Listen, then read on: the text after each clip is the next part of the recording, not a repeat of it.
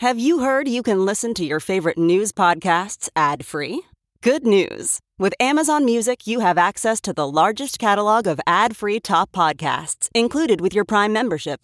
To start listening, download the Amazon Music app for free or go to amazon.com slash ad free news podcasts. That's amazon.com slash ad free news podcasts to catch up on the latest episodes without the ads. Today, we're going to talk about a dangerous case playing out in Texas that will 100% impact the 2024 election. And I interview Governor Gavin Newsom about his recent debate with Ron DeSantis, his thoughts on Sean Hannity's obvious lack of impartiality, and how Fox News viewers reacted to it. I'm Brian Tyler Cohen, and you're listening to No Lie. There's something jaw dropping happening in Texas that isn't getting the coverage it deserves. There is a young woman named Kate Cox, she's 31 years old, whose 20 week old fetus has trisomy 18, which is a fatal genetic condition that'll mean her child won't live more than a few days outside of the womb. According to the lawsuit, the pregnancy also puts her at risk for severe complications threatening her life and future fertility, including uterine rupture and hysterectomy. So she's seeking an exemption in court from the state's abortion ban, which does have uh, narrow exceptions, only to save the life or prevent substantial harm to the patient. But the language is so vague and the threat of prosecution so extreme that in the first nine months of this year, Texas recorded all of 34 abortions across the entire state. Back in 2020, before these restrictions were in place, there were more than 50,000. And so it might seem obvious that Miss Cox is a prime candidate for that exception, and she was granted it by a district court judge in Travis County who issued a temporary restraining order to allow her doctor to perform the abortion without facing civil or criminal penalties. The judge said in her ruling that, quote, the idea that Miss Cox wants desperately to be pregnant and this law might actually cause her to lose that ability is shocking and would be a genuine miscarriage of justice. And so this is pretty cut and dry, right? She's carrying a non viable fetus. Continuing to do so won't make it more likely that she'll have a baby that'll survive, but it will endanger her ability to have a viable pregnancy in the future, and it puts her own health at risk. But Texas's far right attorney general, that's Ken Paxton, who only just recently survived an impeachment effort from his own party. That's the same Ken Paxton, by the way, who used his office to file a lawsuit seeking to overturn the election results in Wisconsin, Pennsylvania, Georgia, and Michigan. That Ken Paxton. He appealed the ruling to the Texas Supreme Court, which on Friday halted the lower court's ruling so it could have more time to issue a final ruling. Ken Paxton also warned both Miss Cox's husband that he could be sued for helping his wife obtain an abortion under Texas's bounty law, and he warned the hospitals that they could be sued for performing the abortion, also under Texas's bounty law. Paxton wrote in his appeal, quote, nothing can restore the unborn child's life that would be lost as a result.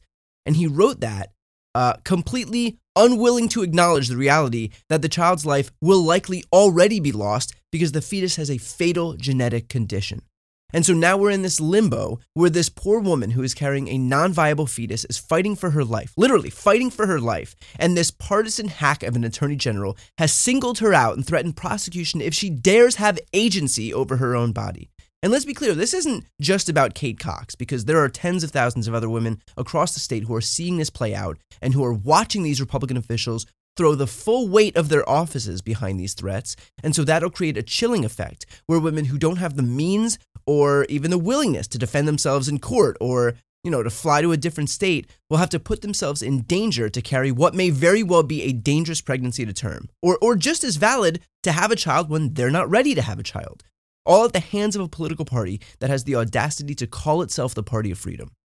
And so I know this is hard to hear. This is one of those stories that legitimately makes me sick, but it's important to hear because this is the manifestation of Republican rule. It doesn't get much clearer than this. If they have power, this is what will happen. I mean, where they have power right now, this is already happening. We're already here. This is the dystopian future that all of us Democrats warned about, while Republicans told us not to be hysterical. It took not decades, but months before the worst case scenarios in these states started playing out fucking bounty laws to put $10,000 price tags on the heads of those who help a woman get an abortion. I mean, my God, in America in the year 2023. And so, mark my words, if this is what they're willing to do in the lead up to an election, just imagine what they'll do after when, when they're not accountable to any voters. If this is what they're willing to do after losing elections predicated on abortion in Ohio and in Kansas and in Virginia and in Kentucky, then clearly they are not concerned about the will of the voters. Clearly, this is about imposing their will on a population that doesn't want it. This is about dominance, it's about control, it's about power. And it is real and it's happening in states across the country where Republicans are in charge. The fact is that we will have one shot to reverse this tide. If Republicans are repudiated in 2024, then Democrats can undo these draconian laws and they can codify Roe at the federal level. But if Republicans win, they will take that as permission to plow ahead, knowing that there won't be any political penalty for stripping women of their bodily autonomy. And then it's off to the races. So I'm covering this now because it is not normal, and I'm not willing to accept it as normal, and I'm certainly not willing to allow Republicans to normalize it. But I also know that if we don't talk about it, or if we lose hope, that Republicans can ride that disillusionment to more power in 2024 and beyond. And then what's happening to women like Kate Cox in Texas will seem quaint compared to the stories that we'll hear moving forward. So please pay attention to stories like this one and share stories like this one because if we don't do something about it now, we might not have the chance to do it in the future. Next up is my interview with Gavin Newsom. Hey, it's Kaley Cuoco for Priceline. Ready to go to your happy place for a happy price? Well, why didn't you say so? Just download the Priceline app right now and save up to 60% on hotels. So, whether it's Cousin Kevin's Kazoo concert in Kansas City, go Kevin, or Becky's Bachelorette Bash in Bermuda, you never have to miss a trip ever again. So, download the Priceline app today. Your savings are waiting. Go to your happy place for a happy price. Go to your happy price, Priceline. A new year is a new chance to focus on you. You're probably already picturing yourself struggling at the gym, but not all self help has to mean suffering. Squeezed.com is making it easier than ever to elevate your wellness by delivering a juice cleanse right to your doorstep. It's the easiest juice cleanse you'll ever do that may aid in weight loss, eliminating bloating, clearing your skin, boosting your energy levels, improving sleep, and breaking bad eating habits. Meet all your health goals from the comfort of your home. Get free same day local delivery or fast free delivery nationwide with code WONDERY today at squeezed.com. Now we've got the governor of California, Gavin Newsom. Thanks so much for taking the time. It's great to be with you. So I do want to talk about your debate with Ron DeSantis, but first, Sean Hannity gave this whole monologue prior to the debate about how he would be uh, a fair and impartial moderator if Hannity was any more in DeSantis's corner, he would have asked Ron to like tag him into the match. That's how obvious it was. So, what was your reaction to Hannity's uh, not so impartial debate performance? I, have been around long enough to I shouldn't have been surprised, but it is what it is, and it was what it was, and uh, and I'm still glad I, I did it, and I think it's important. Look, you know, Fox doesn't get alternative points of view uh, very often. It's this right. doom loop, and I thought it was important to get in there however we could and to have 90 minutes interrupted. Can't say it was uninterrupted. Um, uh, was I think at the end of the day net positive regardless. Now, it's worth noting that DeSantis was like one of those pull string dolls when it came to repeating the line about how many more Californians were moving to Florida. But you said that per capita, more Floridians move to California than Californians are moving to Florida. And PolitiFact rated that as true. So, what's your reaction to knowing that DeSantis's most potent attack against you was actually a lie? No, I, well, I appreciate it. that wasn't the only one. I mean, it's just it is remarkable, and I think it is. It's it's the nature of. Uh, it's interesting you bring this of not just that issue that per capita last couple years more Floridians have moved to California than the other way around, which is again completely contra to his entire narrative and point. Uh, but it was many other points that he just simply said were a lie or untrue, or things that he asserted which were lies or untrue that that frankly you get away with in politics nowadays. Because how many people, I appreciate you bringing it up, how many people read PolitiFact, followed up after that? They just move on to the next thing. And so folks get away with this. I even saw it in a Republican Party debate just the other night. Same thing. People just asserting facts that are not in evidence, that don't exist, that are not true. Yet you get away with it in that environment. So it's stubborn and it's hard. At the same time, you don't want to necessarily be in a debate where every single moment everybody pauses and says, well, hold on, we're going to fact check that, uh, and we'll be back after this commercial break. So I don't know what the right solution is to this, but it's a big issue. When you find yourself holding up a poop map, as Ron DeSantis did, do you think that generally comes from a place of strength? Uh, I'll tell you, you know, I honestly, I looked, I'm not making this up, literally not making this up, um, because I had brought Ronald Reagan up earlier in the debate. And of course, I, I walk into his office, his old gubernatorial office every day. I, I looked at him, I said, I just said, this is the guy that wants to be president of the United States. And he looked like a guy running for city council. Yeah. Just I'm kidding. District two in San Francisco, Board of Supervisors. I mean, that's an interesting campaign strategy. it wasn't just the poop map, it was the porn map. Yeah. And, you know, of course, we couldn't even bring in our own pens. And he brings in the poop map. I, will right. Spare you the, the, the, nuances on that, but, or, or, the particulars on that. But it was just, it was, it was sad, I thought. I mean, again, and the whole premise of the debate, what's this guy doing? Why are you, I even said that. I said, I know why I'm here, but Ron, why are you here? You're running for president of the United States. I'm not. I'm a governor of the state of California, and you're spending 90 minutes talking about things, the parochial things uh, like that. And uh, so I thought it was a missed opportunity for him, and he just it just reinforced why he, he's not qualified to be president of the United States. Well, you know, there was a moment where you explained how Florida taxes low income workers more than California taxes millionaires and billionaires. And DeSantis' response was to warn Americans about exporting the California model. But one of the most popular issues in America right now is taxing the rich. So I feel like it polls like at 80%. So what does that say about DeSantis' political acumen that that's the issue on which he's going to attack you? Or even the Republican Party, they talk about high tax states. Look in the mirror. Look at states like Texas. I mean, Texas is really Texas, even more than Florida. Florida, and what you said is absolutely true. They tax these states, these red states, overwhelming majority of the red states, but su- substantively, Florida taxes low wage workers, full time workers more than we tax millionaires and billionaires. And they call us a high tax state. How can you claim that? It's who are you for? And it's exposed in this. They talk about this populism and how for the working folks and the middle class, they're not.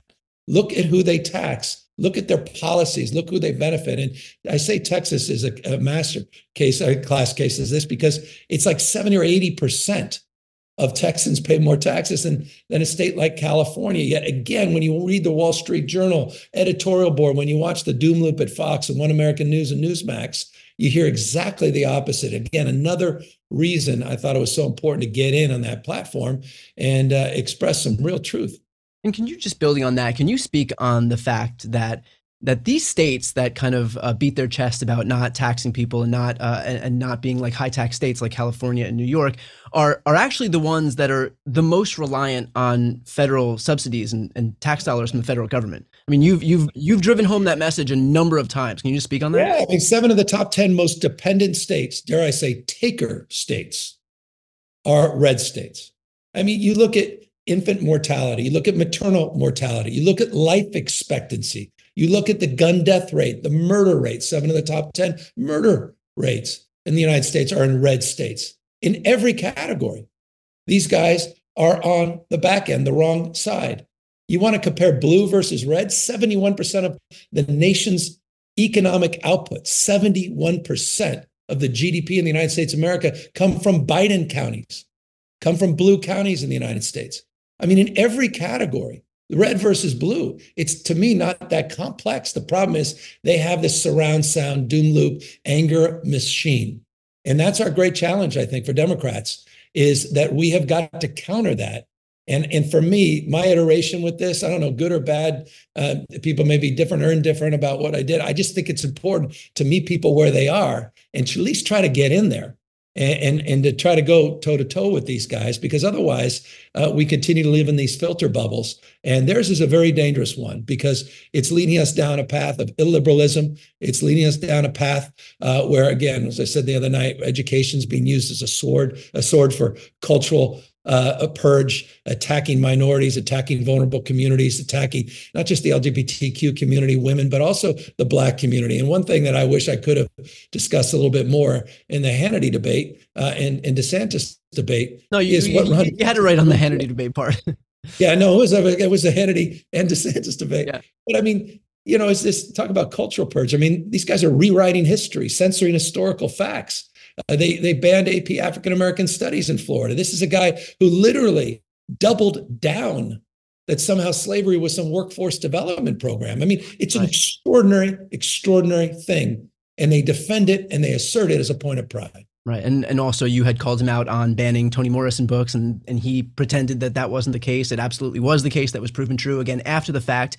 But again, there won't be any fact checks during the debate, and if there is a fact check, it won't pierce the hermetically sealed bubble that is right wing media. Um, but to that point, what has the response been like for you? Have you heard from any Fox viewers, for example, in the aftermath of that debate? Well, yeah, I heard from my father-in-law.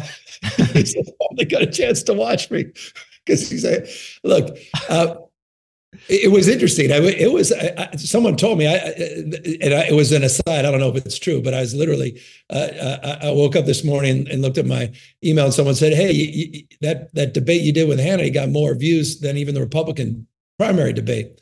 Uh, the other night, and they obviously different networks. But the point is, a lot of folks tuned in, including a lot of Democrats, not just traditional Fox news viewers. And I think what we saw was a long tail, and, and I appreciate you highlighting some of the uh, some of the points of the debate. It was the social media side of it, and it was the clips that were like 10x, 100x of the actual viewing audience. So look, I, I think it did break through. A lot of it was in the silos and the lanes that we're already in. Um, and you know, the punditry was, as you predict, sort of through the prism of red versus blue.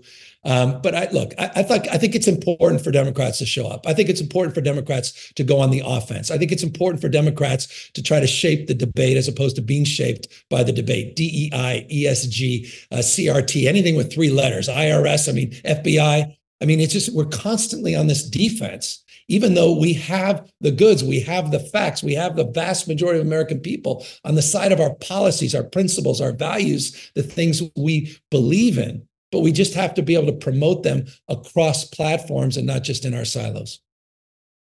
DeSantis believes that his strength is derived from punching down on large swaths of Americans that don't agree with his political ideology. What does it say that you have a guy who only knows how to attack broad swaths of the electorate, who is also running to represent those people as president of the United States?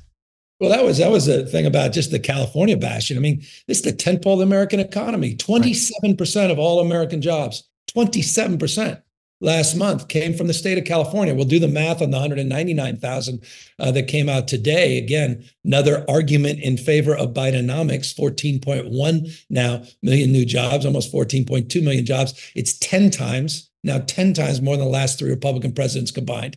You look at, by the way, just on the jobs score, I think it's so important for Democrats out there to understand this. Since the end of the Cold War, since Reagan left office, there have been 50 million American jobs created.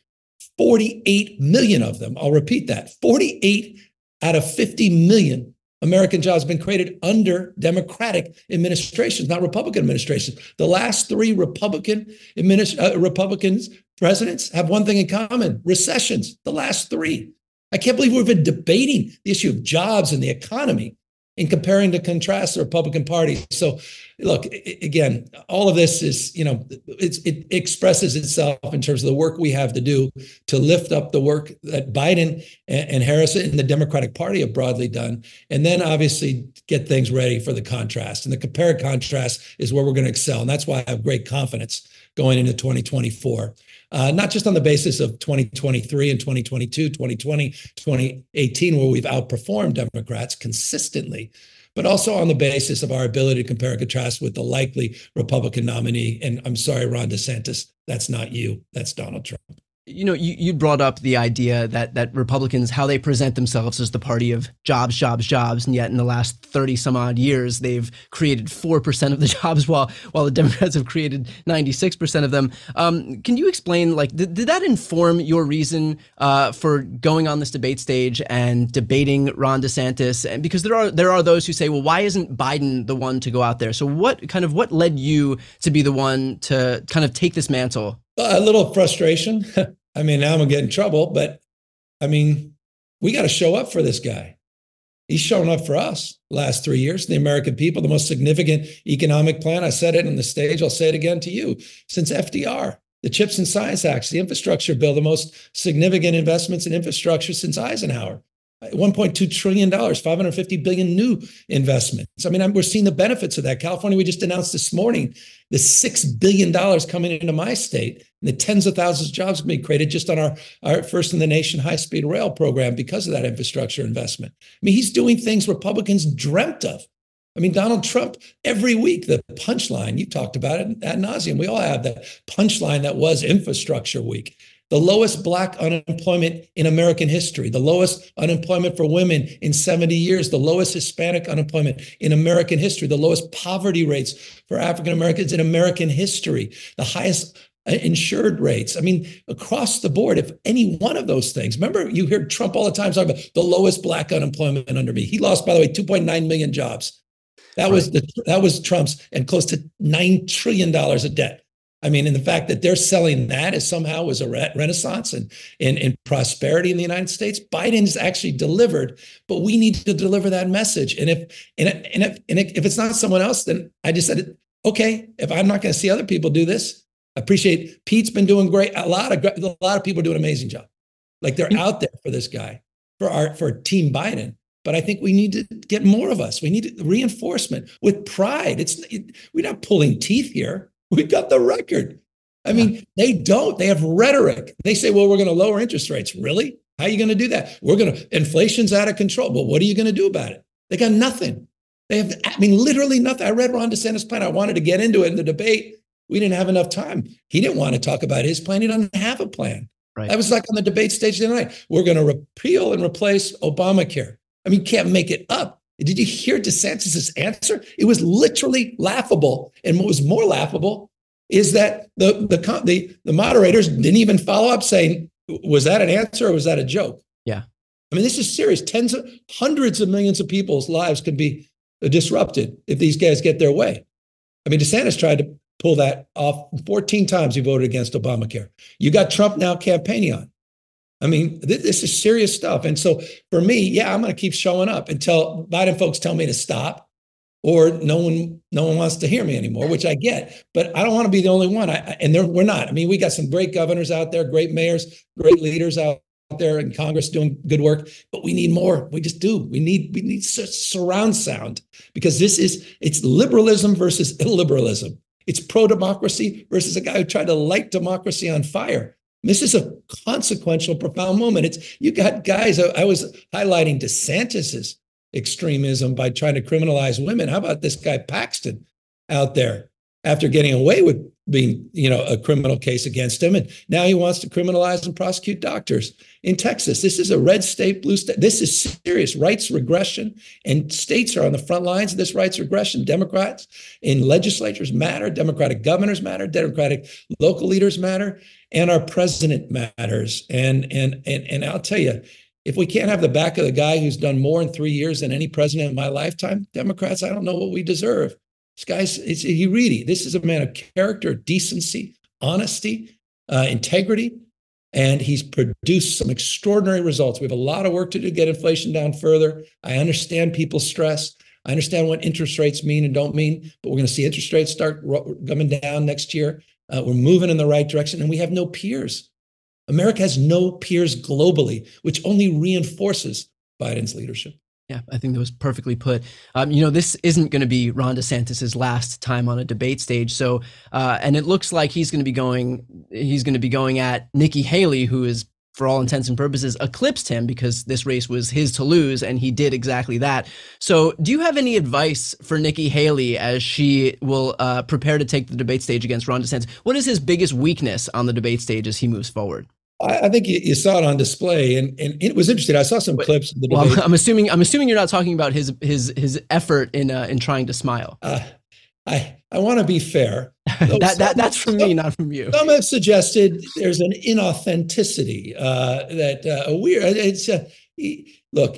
Here's the interesting thing, and, and I, I don't mean this as a personal slide. I, I meant when I said at the end, uh, he seems like a a wonderful husband, I mean, and a, and a, great father. He really does. And I admire his service and is willing to sacrifice in terms of his public service by getting in the ring. And, and that, none of that's easy. And you see that on his face. This has been hard. I mean, this has been hard. It's been humiliating. He's belly flopped.